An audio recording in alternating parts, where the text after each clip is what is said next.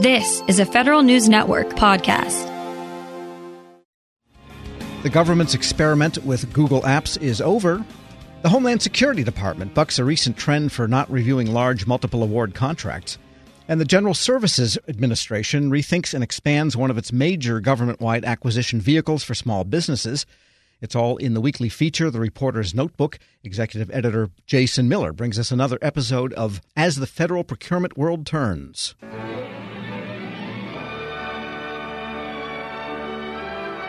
And Jason joins me now with another edition and a rundown of the latest episode of the soap opera. Jason, let's start with Google Apps for Government.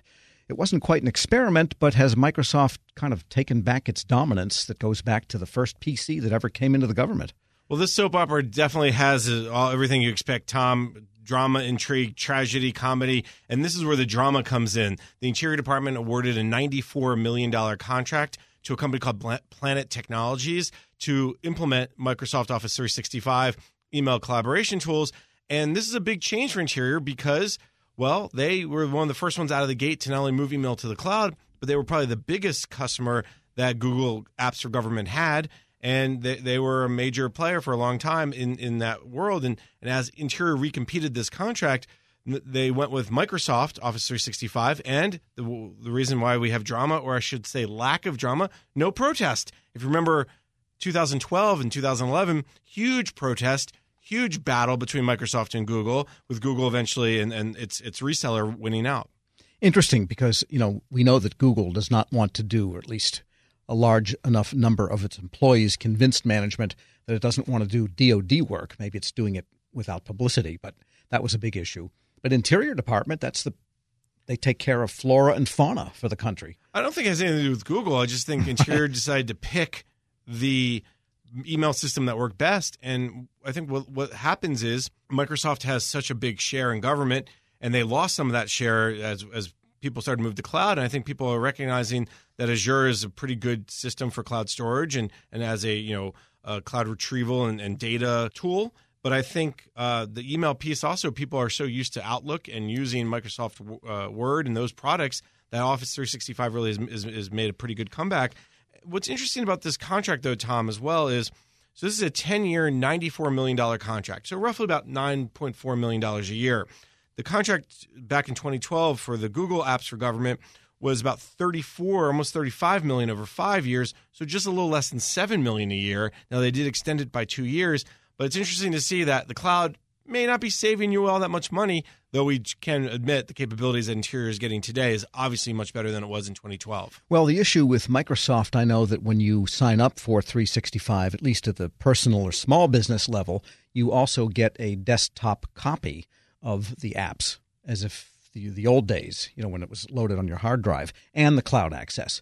So there's a lot of flexibility in how you can work that way, either online or locally maybe that's something Interior wanted. That capability, to my knowledge, is not available with Google. And as you move to more and more devices in the field, as, as, as people, employees become more mobile, I think that is a very huge piece to it. Say, hey, can I do some work offline and then upload it very quickly back to a cloud? That may have had a, a piece in it. When I read the statement of work, it didn't explicitly say that's what they wanted. But you know, they did talk about software as a service platform. They talked about an integrated partnership across you know data, technical controls, authentication, and access.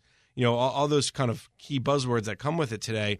And I think you know, for whatever reason, uh, the Planet Technologies, which provides Office 365 implementation, went out. All right. We're speaking with Federal News Network's executive editor, Jason Miller.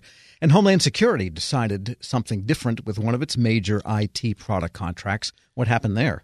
This was a major change in the sense of so many agencies are saying we're not going to redo our own multiple award big IT contract, but actually move it uh, as a blanket purchase agreement uh, on top of Schedule 70 that GSA runs. And in fact, what Homeland Security decided to do with its First Source 3 contract, this is a big products contract that uh, Homeland Security Department has used for, for a number of years now, third iteration. And they decided to keep it in house, and they're going to recompete it with a solicitation coming out in January 2020 and several industry days or what they call multiple vendor engagements happening between now and then. Now, I talked to Brian Friel. He's a principal with uh, BD Squared, who's a market research and data analytics firm. And he found, he said this was a little bit of a surprising decision by uh, DHS because a lot of what DHS is asking for can be found on existing government wide acquisition contracts like NASA SEWP or the NIH's uh, CIO-CS contract. And because basically what First Source is is a reseller contract. At the same time, he understands that First Source 3 has also been very successful. He looked at the data and found that DHS used First Source for 47% of its IT commodity purchases in 2018. That's up from 21% over the last four years. So, as you see, more and more pieces and parts of DHS are going to first, first source for their commodity IT. Interesting, but that's not available to people outside of Homeland Security. Correct, unless if you're buying, and there's always these loopholes, specifically Homeland Security type products and services, or in this case, products because it's it's first source. But that's a real kind of small amount, if, if any agencies actually use it. It's mainly just for DHS only. And is DHS continuing to use some of the GSA vehicles and also SEWP and CIOSP and all those? So, well, the best example of that is DHS moving its Eagle contract, again, IT services, to the GSA as a blanket purchase agreement on top of the Schedule 70. So, I see they, they definitely see the value of these other government wide acquisition contracts. And we know from category management, the administration's goal of, of really moving agencies to a more uh, specific way of buying, meaning more, more structured, more where data is really leading the way. They uh, they they know that they are big fans of it, and um, the, this idea of best in class contracts, which is a whole different rat hole we could go down, Tom. But the the fact here is that DHS recognizes it is using these types of contracts, so that's why I think it's a little surprising that First Source Three is going to stay in house.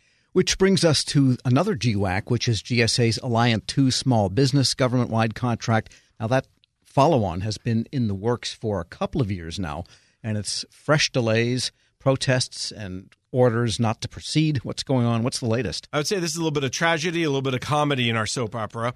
It's tragic because here we are, uh, Alliant Small Business 2, a very popular contract. It did something like $8.7 billion since 2009. So, pretty big numbers for yeah. small business.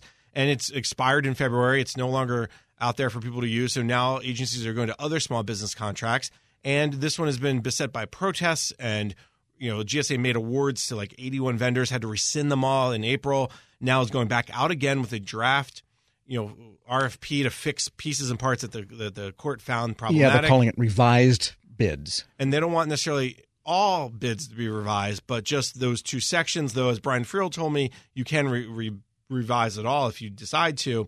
And now they're looking to make 120 awards. But Tom, here's the here's the issue. Uh, this is going to take another six to nine months to get through the process again, if not longer.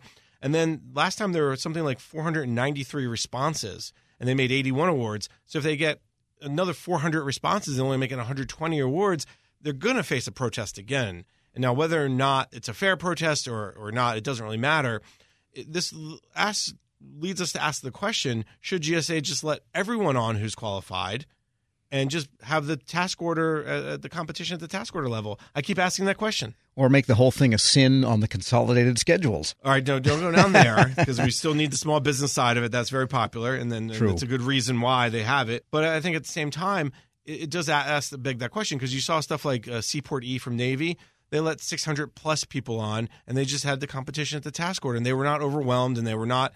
They had qualified people, and yes, certain the cream definitely rose to the top but at the same time, they avoided the protests, and maybe that's an option that GSA should consider. Federal News Network's Jason Miller, thanks so much. My pleasure, Tom. And be sure to check out his notebook as the procurement world turns at federalnewsnetwork.com. Cough and cold season is here. Introducing Ricola Max Throat Care, Ricola's most powerful drop yet.